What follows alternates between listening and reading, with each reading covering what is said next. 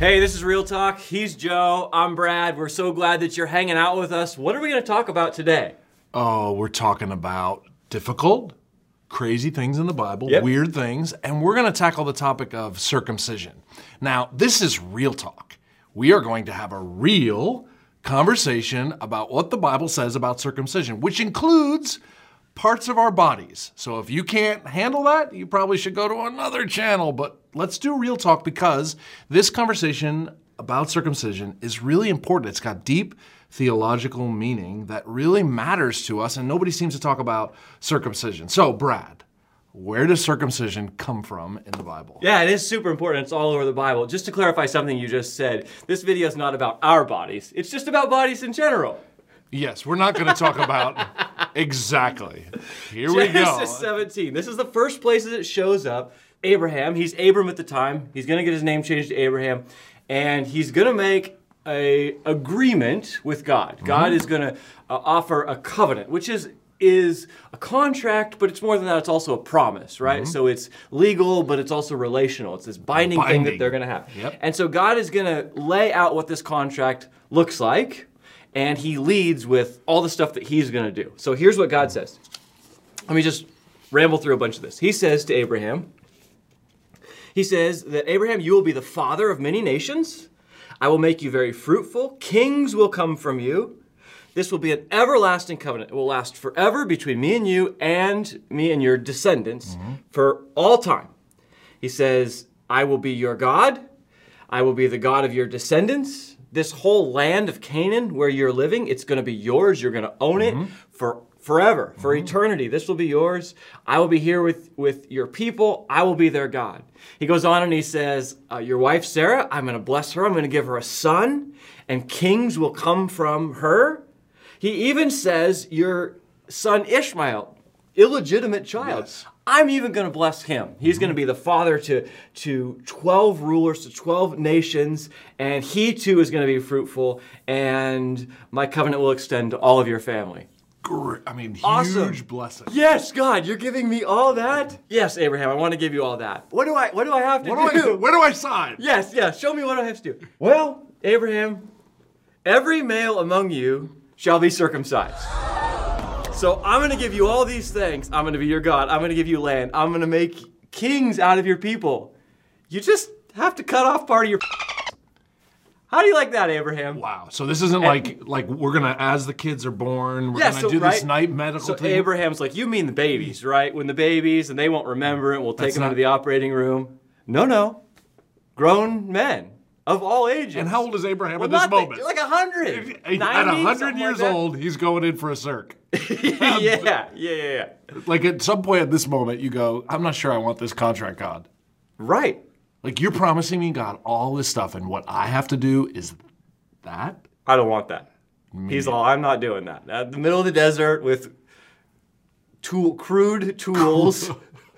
Really, Right? No, like really clean, sterile operating. No, room. and the other thing is, it's not just Abraham and God having this conversation. God's like, "Come here, Abraham. You're gonna go down and do this to everybody else." So he has to not only bring the news, but then actually.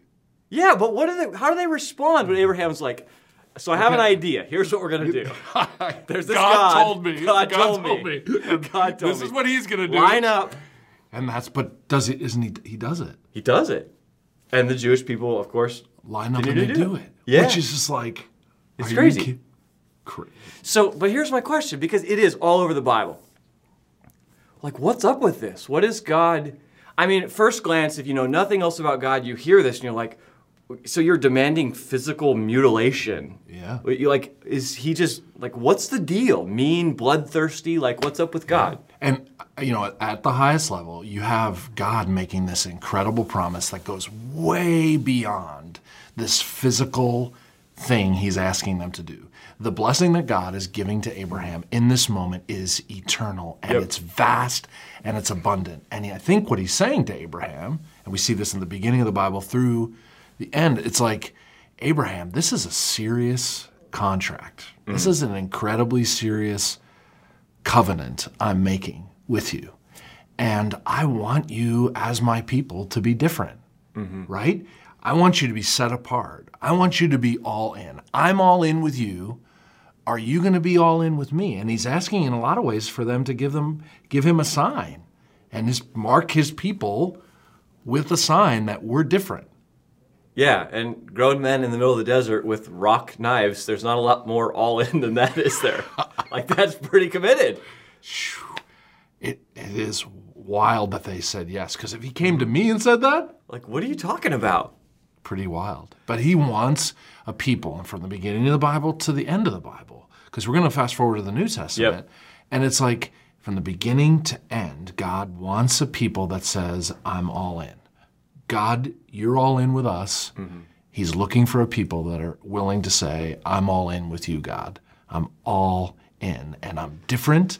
I'm set apart. I'm unique." And I'm going to show you I'm all in. So, talk about the New Testament because fast forward to the New Testament. And in mm-hmm. the Old Testament, it's like not being circumcised, it's actually like, it's like a curse word, right? Yep. Like you call people, you know, you uncircumcised, you know, heathen or whatever. Yep. Like it's, it's a mockery of them. Yep. But fast forward to the New Testament, and now Paul is saying that there's no such thing as circumcised and uncircumcised. Mm-hmm. It's not part of the deal anymore. So why is that? What happens, and how how do we view circumcision in the New Testament? Because it's there, by the way. Oh, it's talked about. mentioned, right? And how many times we, we hundreds in the Bible. the Bible uses this phrase. So in the Old Testament, it's meaning, and in the New Testament, it's meaning. There's a change that happens. Yep. So when Christ comes into our world, He changes everything, and the old law goes away, and now it's represented by this new covenant, right? That the Bible talks about a new covenant where God wants to do that kind of circumcision or change to our hearts. That He's going to transform our hearts, and we're going to show our love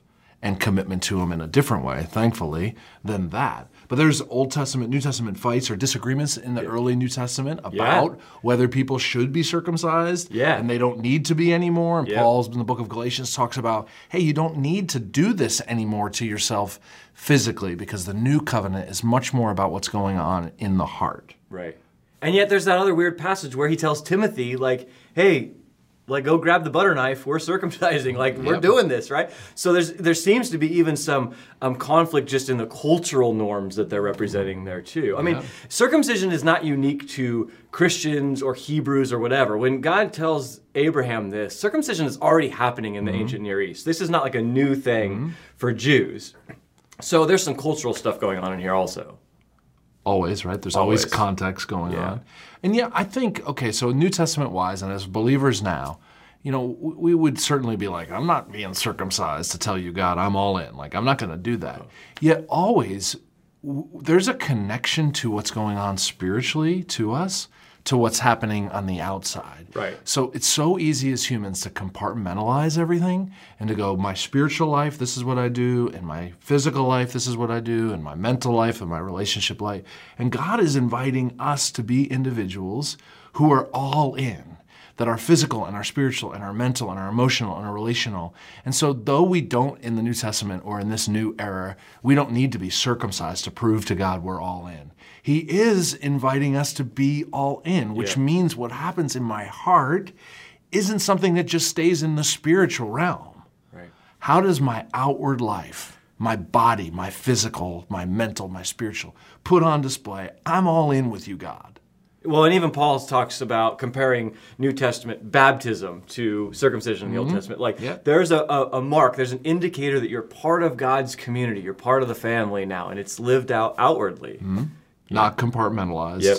to only the spiritual realm. And certainly that's true of circumcision. It's like, yeah, you can't, like, everybody would know in the Old Testament that those guys were committed to God because what they did Yeah. as adults to go through that circumcision with crude tools is like, we're all in. Right. You know, what does that look like for us today as followers of Jesus to be all in? I mean, the beauty in all this is that we have freedom in Christ. So Paul mm-hmm. talks about there is no slave or free, no Jew or Greek, no circumcised or uncircumcised. Mm-hmm. And so our faith and our salvation is in Christ. And I mm-hmm. think that the call of the New Testament is for us still to look different. Just like God's people in the Old Testament, hey, I want you to be different. The call is for us to look different also. And that's just the change of our heart as it flows out of us mm-hmm. that, that we represent Christ well. Yeah. And yeah. thankfully, we don't have to follow a lot of the Old Testament laws anymore because right. talk about whack. So we're talking about weird stuff in the Bible, and it's all over. We'd love to hear more of your comments about maybe stuff that you're thinking about that you've come across that maybe we'll have some time to respond to in a future episode. Like Thanks menstruation. So- Thank you so much for joining us on Real Talk. Yes, like that.